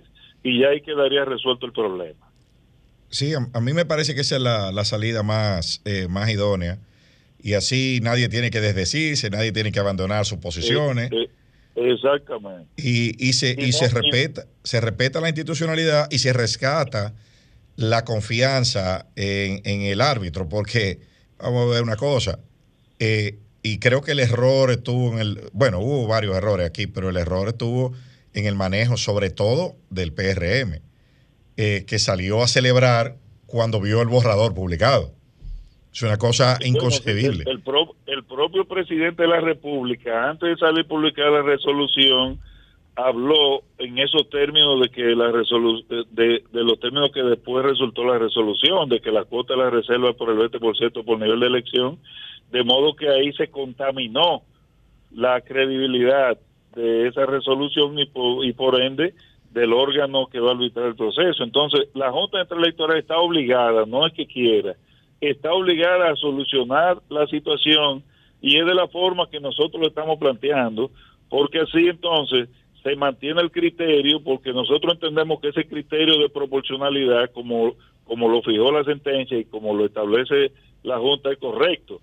Ahora, el tema es a quién se le aplica y en cuáles condiciones se aplica. En este proceso, que ninguno de los partidos importantes del sistema va a primaria para escoger sus candidatos, esa fórmula no aplica porque la ley la concibió para un proceso de primarias y así lo establece el artículo 57 con claridad de la ley 3318. No, y, que, y, que, además de eso, además, además de todo eso, por un tema de, de, de lógica, y, y, siendo, haciendo un ejercicio eh, eh, armónico ¿no? Del, del, con el resto del sistema, ¿cómo usted llama, pide unas opiniones por escrito? El plazo se vence eh, un día X a, tal hora y menos de 24 horas después ya usted emite una resolución sin ni siquiera ponderar los argumentos de, lo, de, de, de, de las opiniones por escrito que usted mismo solicitó. O sea, ¿dónde está, dónde está el, principio de, eh, o sea, el, respeto a, esa, a, esas disposiciones? No definitivamente hubo precipitación. Lo que no me atrevo yo a suscribir es la idea de que, de que esa precipitación estuvo motivada para favor, por, favorecer al, al PRM. Yo no voy a llegar hasta ahí pero evidentemente que hubo precipitación en la decisión y no se hizo la ponderación adecuada de los argumentos de los principales partidos de oposición. De modo que entiendo que cuando se le someta a la reconsideración, la Junta Central Electoral va a decidir favorablemente. En caso, y, y con esto concluyo, Sí. en caso de que la Junta no lo acoja, ese criterio, entonces los partidos lo único que tienen que hacer es no establecer ningún tipo de reserva, o sea, comunicarle a la Junta que no va a hacer reserva y que se van a sujetar al sistema establecido en la ley 2023 porque están en proceso de concertación de alianzas que pudieran incluir el 100% de las candidaturas como lo establece la ley. Exacto, que no Y está, se que está reconocido por la ley. El que está reconocido por la Y SAN se acabó, o sea, yo no veo un problema mayor en esto. Yo entiendo que el asunto es de fácil solución, pero le corresponde a la Junta Central Electoral decidir resolver esto sin que haya mayores consecuencias para la credibilidad del organismo electoral. Bueno, Alberto, yo creo que creo que la posición está bastante clara eh, y, nuestros oyentes están bastante edificados sobre el tema.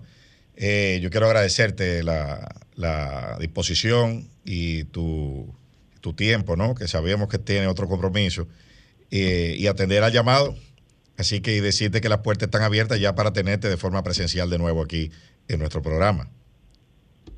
Sí, sí, perfecto. Estamos a la orden como siempre y, y- y reiterar, la Junta Central Electoral tiene la posibilidad de resolver eso de manera sencilla, acogiendo la reconsideración y diciendo que ese sistema solo aplica para los partidos que van al sistema de primarias. Bueno, Y entonces salva eh, lo- el- los dispositivos de la ley ciento, de la ley 2023 que en su artículo 136 establece claramente que los partidos en todos los niveles de elección pueden pueden pactar por el universo de las candidaturas. Bien, perfecto, Alberto. Gracias. Y seguimos. Entonces, eh, es una situación de fácil solución que yo no veo, no veo, Alberto lo planteó de forma muy clara. Eh, eh, traer una discusión sobre el arbitraje del proceso ahora no me parece a mí que, que sea de mucha utilidad y que produ- o sea, o que contribuya a producir un clima de estabilidad, que es lo que hemos tenido hasta ahora. No ha habido, hasta ahora no ha habido cuestionamiento sobre el arbitraje electoral. Nosotros tenemos un sistema democrático maduro. Eh, la Junta Central Electoral ha hecho un buen trabajo, todo el mundo, nadie la ha criticado. Eh, o sea, no, no ha habido cuestionamiento más allá de lo habitual. Y yo pienso que esto es una cuestión de solución fácil. Eh, pueden haber interpretaciones, lógicamente, donde, o sea, donde hay dos abogados y tres opiniones. Eh, pero, pero bueno, son cuestiones, son cuestiones que se pueden resolver fácilmente. Vámonos a la pausa. Esto es paneo semanal, no le cambien. Paneo, paneo, paneo. Continuamos en Paneo Semanal por esta Sol 106.5 FM, también en YouTube, en nuestro canal Paneo Semanal y en el canal de Sol 106.5. Así como también en nuestras redes sociales, Instagram, Facebook y Twitter, Paneo Semanal. Entonces, Luis, Bueno, Eliseo, tenemos eh, ciertas eh, informaciones de lo que está pasando en Sudamérica. Am- Hay dos países eh, que, que están sometidos a, a procesos, ¿verdad? Eh, Chile, por ejemplo, está eh, sometido, acaba de terminar un proceso para elegir una nueva para elegir una nueva constitución. Hay que recordar constituyente. una constituyente, perfecto. Eh, eh, eh, Chile está en el proceso de hacer, redactar una nueva constitución, ¿verdad? que fue Y- la principal oferta electoral de Gabriel de, Boric. de Gabriel Boric. Todo comenzó en el 2009, el 2019, cuando el pueblo indignado ante eventuales, ante reales incrementos de los precios del subway, ¿verdad? Del, del metro. del metro de, de Chile, eh, el gobierno eh, aumentó los, los, los pasajes en el metro y a partir de ahí se dieron unas protestas eh, increíbles en la población, se, se, se, se, produjo en la, en la población. Destruyeron- una- destruyeron instalaciones. Casi todo. Fue, to- fue un caos, ¿verdad? En el 2019 y a raíz de ahí las próximas elecciones, que eran el año siguiente, eh, gana las elecciones la izquierda. Los candidatos de la izquierda fueron los favorecidos, entre ellos Gabriel Boric, actual presidente, y eh, se constituyó también la, la- la conformación de, un, de una constituyente, de un grupo de personas que debían redactar la constitución nueva, que, que fueron, como tú bien dices, una de las ofertas de Gabriel Boric. Bueno, pues eh, se produjo Donde, donde se eligió a la parte más radical a la de, parte de- más de esa radical de la izquierda Era- progresista. Era, era incluso con una- unos criterios arbitrarios. Sí. Eh, tenía que ser 25 mujeres, 25 hombres. o Había que haya paridad. habían indígenas, habían La presidenta- todas las- todas las- La presidenta era una indígena mapuche. Sí, sí, eran, eran unos sectores muy representativos de la izquierda Sí, muy para radicales. que redactaran la constitución. Y ahora sucede justo todo lo contrario. No, no, espérate, que te- nos saltamos un paso. Ese, ese, ese grupo redactó una constitución. Sí, sí. Y esa constitución entonces fue sometida a la aprobación en La un aprobación. referéndum y perdió con una, eh, más de un 60% en contra. Sí. Entonces eso motivó, o provocó, mejor dicho, Que se tuviera que redactar que se, nuevamente. no que se tuviera que convocar de nuevo a, elegir otra constituyente. Claro, porque ya es solamente para una Exacto. constitución. Exacto. Entonces, esa constituyente votó la semana pasada y se eligieron 51 constituyentes. Candidatos. Sí, sí, Candidatos. miembros de la, miembros, que serán los, que, eh, los responsables de redactar la nueva constitución. Ahora, ¿qué pasó? Exactamente lo contrario. Se eligió a la, a la derecha, a la extrema A la derecha, extrema derecha. para que se encargue, que son los conservadores, para que se encargue de redactar eh, la constitución. Bueno, Entonces, eso no tiene otra otra lectura que no sea la- el fracaso. no, eso tiene varias lecturas. Número uno, esa. El fracaso Pero de Boris. número dos, sigue siendo preocupante la incapacidad de las sociedades de encontrar puntos equidistantes. Sí, sí. Cada vez La están, polarización está más lejos los Exacto. sectores unos de otros. cada vez está más presente en el debate o los criterios para, para la toma de decisiones son basados en emociones, en sentimientos anti, porque no es pro, es anti.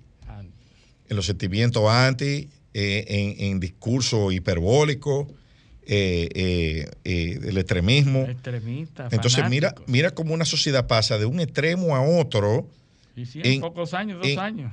o pero en, en- en menos de dos años. Sí. Todo eso. Entonces, el- el- el- eso es preocupante porque se está perdiendo la capacidad de dialogar y de Y analizar. consenso. y que eso se esté dando en sociedades con alto nivel de educación. Educación como Chile, señores, aquí hablamos de Chile y, y es un ejemplo Éramos de un país, es, es un país modelo. Sí. Pero mira cómo, cómo sus, sus eh, eh, fuerzas sociales están siendo incapaces de negociar sobre la base de la racionalidad. Entonces, dicho esto, eligen una nueva constituyente, 51 miembros, donde solo el partido de José Antonio Cast, que fue el- la derecha, que fue el- Que, perdió de Boris. el que perdió de Boric, ese solo partido tiene 23 escaños. Que en la alianza con los otros partidos de, de derecha eh, se llevan como 36 escaños. Ahora, ¿qué es un, un- un factor que llama poderosamente la atención ahí? ¿Quién fue el más votado? El constituyente más votado. Luis Silva se llama. Luis Silva, y eso, y a, y a esto, eh, esto hay que poner, eh, poner a- eh, eh, atención. Luis Silva tuvo 700 mil votos. O sea, ¿tú sabes cuántos votos había sacado el anterior? 700. Una figura conservadora, pero no solamente en el sector político, es conservador en todos los sectores, Tipo- religioso, Radical. radical religioso, ¿verdad? Es un miembro activo del Opus Dei en Chile. y, y de alta jerarquía. Sí, sí, sí. Eh, O sea, voto. Él vive en un, en una, en, en una, en un albergue de un- una residencia, una, como se llame, del Opus Dei. El hombre tiene voto de austeridad, no de pobreza. Austeridad, castidad y obediencia al Opus Dei. Sí, ¿Tú estás oyendo? O sea, es un hombre que su salario, o sea, dona una gran parte de su salario. A la, a la iglesia, A la iglesia. o sea, Opus Dei. Sí, se sí, queda con lo, no, no, lo- y que no es y que no es un candidato que representa de manera escondida a lo él lo No, dice. no, no, no, no, ese- es su- ese es su- nombre de ese es su es bandera. esa es su bandera de, de campaña. Eh, anda en un, en un, en un, en un carro chiquito, un Mazda 3. Ajá. Ese es su carro. Sí. Eh, usa el silicio con C. Sí, que es un instrumento medieval Exactamente. que se usaba para la autoflagelación. La autoflagelación. O sea, darse latigazo usted mismo. Sí. Eso es lo que va para Chile ahora. Sí, que no, no solamente no que va, sino que recibe el favor de la mayoría Se perfila, de Chile. No necesariamente es así, pero se perfila como el presidente de la nueva constituyente, porque fue el más Sí, votado. sí, el más votado. es lo que corresponde Además, en un democracia. Hombre, un hombre joven, 45 años. 45 años. Entonces, él, ha- él tiene un discurso, a pesar de ser, eh, de venir de esa orientación, tiene un discurso donde él se compromete a respetar unos 12 pilares de, la, de la constitución chilena. Eh, definitivamente no van a tocar el tema de los derechos reproductivos Ya. en la constitución, ya eso lo adelantó. Ustedes pueden darse eh, saber eh, su posición ante el aborto cuál es. Pues, exactamente. Su, su tema de los derechos reproductivos y el tema de los matrimonios y la, como de- los derechos a la conformación de diferentes tipos de familias entre personas de- de- del mismo sexo o de sexo diferente. Tema de género, a decirlo así. Eso va a estar fuera de la... Bueno, lo de que respecta a él, ¿verdad? Bueno, esa es su, su oferta. su oferta. Y podemos deducir que esa oferta fue la que cautivó a la mayoría A de los chilenos, los porque él fue el más votado, incluso obtuvo más votos de forma individual que todos los candidatos de la izquierda juntos, de- todos los que ganaron. Increíble. O sea, es, es- es para que tú veas si el respaldo fue contundente. Sí, sí, 700 mil votos. Él solo obtuvo más votos que los ve- más de 20 candidatos de la izquierda que ganaron. Entonces, ahí la señal está clara. O sea, eh, lo, que, lo que se quiso, lo que se quiso eh, vender como un giro de una constitución, co- porque lo que, ¿cuál es la- la- el, el mote eh, de marketing que ha usado la izquierda en Chile? La constitución de Pinochet. Sí, sí. La constitución de Pinochet, la constitución de Pinochet. Pinochet hay que borrarlo. Sí, sí, para, para contradecir. Sí, sí, no, porque hay que borrarlo. Eh, elegimos ese icono para borrarlo. Sí, sí. Entonces, ahora, ¿qué resulta? Bueno, que ganó de forma abrumadora la corriente que propugna por, eh, eh, eh, o sea, de la, de la Las misma, la misma corriente ideológica de derecha que era de Pinochet. Sí. ¿Y por qué gana? Por la incapacidad de los, eh, de los liberales. Sí, sí, ¿no? Y, y la exageración que representó Claro. la redacción anterior. Claro, se Había- dieron cuenta. Habían unos, habían unos cápites en esa- impracticables. impracticables y absurdos. Impracticables. Eh, eh, así fue, por eso fue rechazada la, la constitución anterior. Eh, el derecho del agua, de, la, de, de miles de cosas, o sea, absurdo. Y, la obligación de escoger, eh, de que haya una participación de género y de, y de sectores indígenas de cada uno. Incluso aquí lo comentamos en aquella ocasión, de, de esa constitución que fue redactada. y que Estado perdió- plurinacional de Chile. plurinacional de Chile. Con legislaciones diferentes. Y con, y con gobiernos diferentes dentro de la misma nación. Y legislaciones diferentes. Sí, sí. Legislaciones penales diferentes para, para ellos quisieron imitar lo del tema de las reservaciones eh, eh, Norteamericanas. norteamericanas. Sí, pero que eso Pero- es impracticable hoy ya, porque eso fue en aquella época. Claro, eso es siglo XIX. De hecho, ninguna de esas legislaciones actualmente se, se lleva más que por razones económicas. Ujú. Hoy en día. Exactamente. O sea, tú estás hablando de, por ejemplo, Chile, que es uno de, los de, los de, los, de, la- de las cinco reservas de litio más grandes del mundo, por, por decir uno solo de los minerales. No, no, no. Eh, eh, o sea, tú estás hablando eh, de eso. Entonces, ¿cómo tú vas a poner gente con esa ideología radical a redactar ese tipo de cosas? O sea, entonces, entonces vuelvo y digo, ¿cuál es la moraleja más importante de esto? El extremismo. El la extremismo. polarización. El extremismo, la polarización, la, la- que, El fanatismo. exactamente. Exacto. Que no necesariamente. Por eso es que no me puede sorprender cuando aquí dos tipos agarran y, y- y se caen a machetazo por un por, por un por 20 pesos eh, o por una mano de dominó. ¿Entiendes? Porque es una cuestión que al parecer está en la parte eh, eh, reptiliana o en todos los cerebros, sí. aunque sean cerebros educados como los chilenos. Sí. Bueno, vamos a ver qué sale de esa redacción. Ahí son 51 miembros Ujú.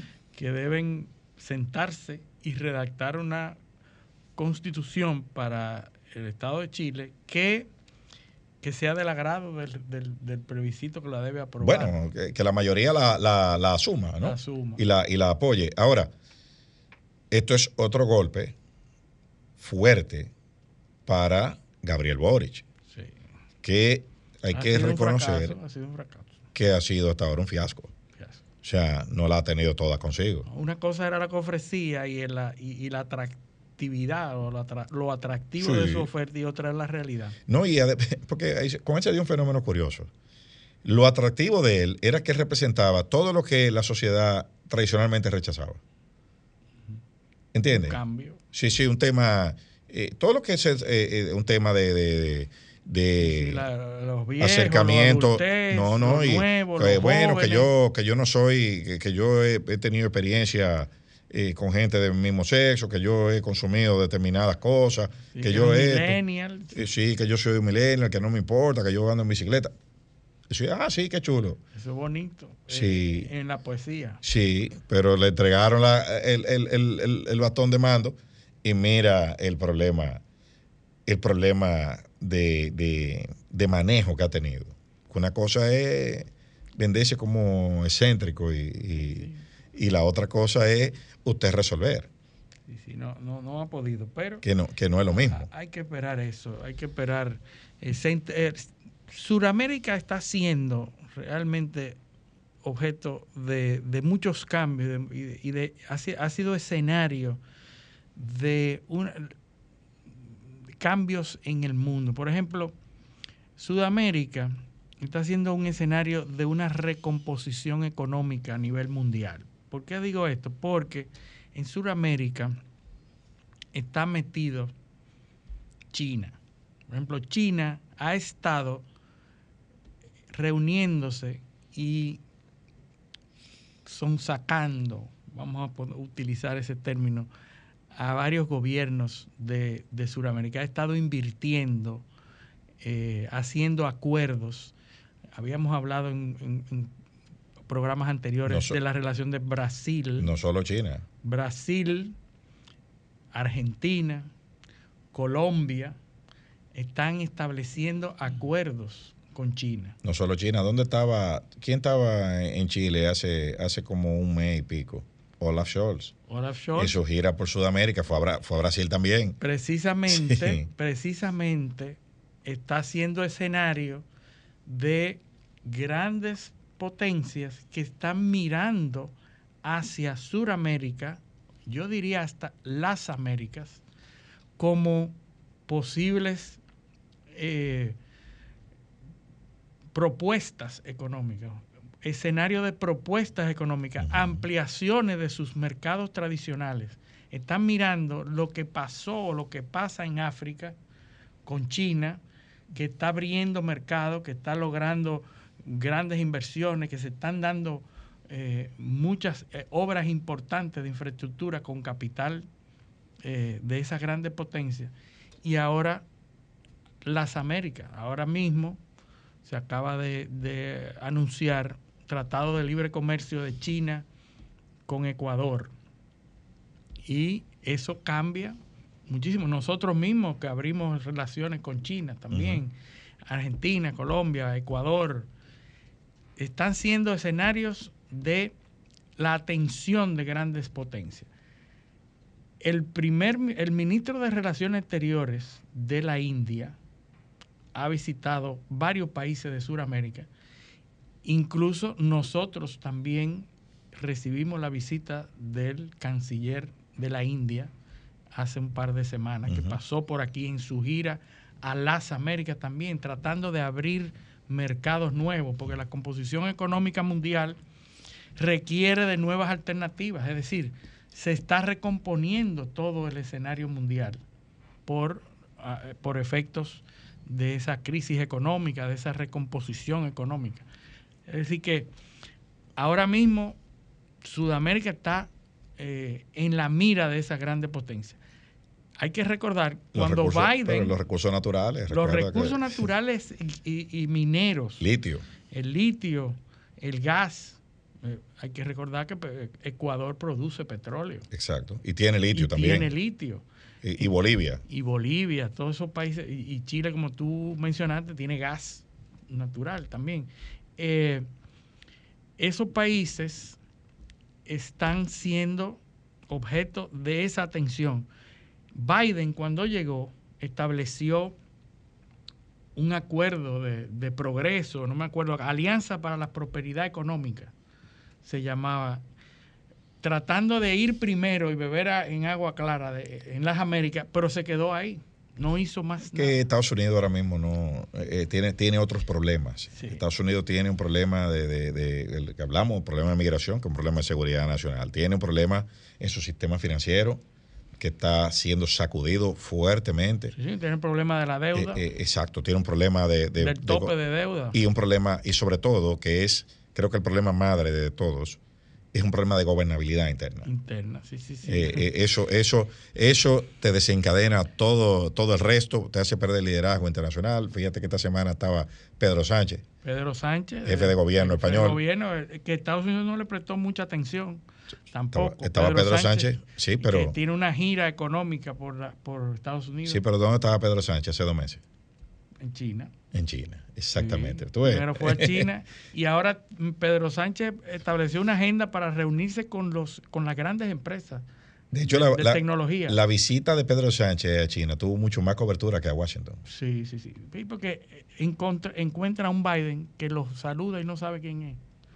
Eh, Hay eh, personas que estaban cubriendo las las cosas y le habló y parece que vamos a, dicen que a, a Biden todo se lo preparan en tarjeticas de acu- Sí. De hecho, eh, le descubrieron una tarjeta con todo, hasta la- con las preguntas que le iban a hacer. Ah, Luis, pero no- nos quedan tres minutos. No hablamos de lo de Town Hall. De El Donald town Trump. hall de Donald Trump. Donald Trump fue invitado por CNN, su enemigo, Sí. el enemigo número uno de La todo eh, el gobierno. eh, esa- la periodista, eh, eh, óyeme, Terrible. terrible. Eh, entrevista a Donald Trump en un programa especial para. Donald Trump. Para acabarlo, Para acabarlo, pero los resultados fueron contrarios. totalmente. La aceptación que tuvo eso fue tal que incluso la más aguerrida de las, de las legisladoras eh, demócratas, eh, Ocasio Cortés, Ujú. Alessandra Ocasio Cortés, Ocasio, dice que lo que hizo CNN es detestable. claro. No, no, Acabó con CNN por haberle dado el escenario a Trump. Dice uno de los acólitos de, de demócratas radicales que, que solamente lo vieron 3.3 millones de personas. Pero que- los videos virales Y que un solo tuit, salieron, pero que en cambio, un solo tweet sobre eso tuvo 8 millones de... de- de- de- de impresionante porque Donald Trump en esa entrevista durante todo el transcurso de la entrevista fue lo que él es y lo que ha sido sincero dijo la Y cosa se como habla, que son. la, pe- se habla que la periodista está, están considerando demandarlo a Trump por difamación. In- increíble Eh, la, La él- periodista. la- a la periodista pero tú te das cuenta, haberle dado el escenario ha sido el error Claro. que dicen los demócratas, de que Sí. le dieron el escenario creyendo que iban a, a, Así es. a terminar, a acabar con él. Y él, de las pocas cosas que dijo fue que, que ¿por qué usted dice eso? Y antes decía otro, ah, que yo ahora no soy presidente. exacto, exacto. Increíble. Bueno, ya llegamos al final, Luis, y agradecerles a nuestros teleoyentes la sintonía en la edición de este sábado y pedirles que con el favor de Dios nos acompañen el próximo sábado en otra edición de Paneo Semanal. Hasta entonces. Paneo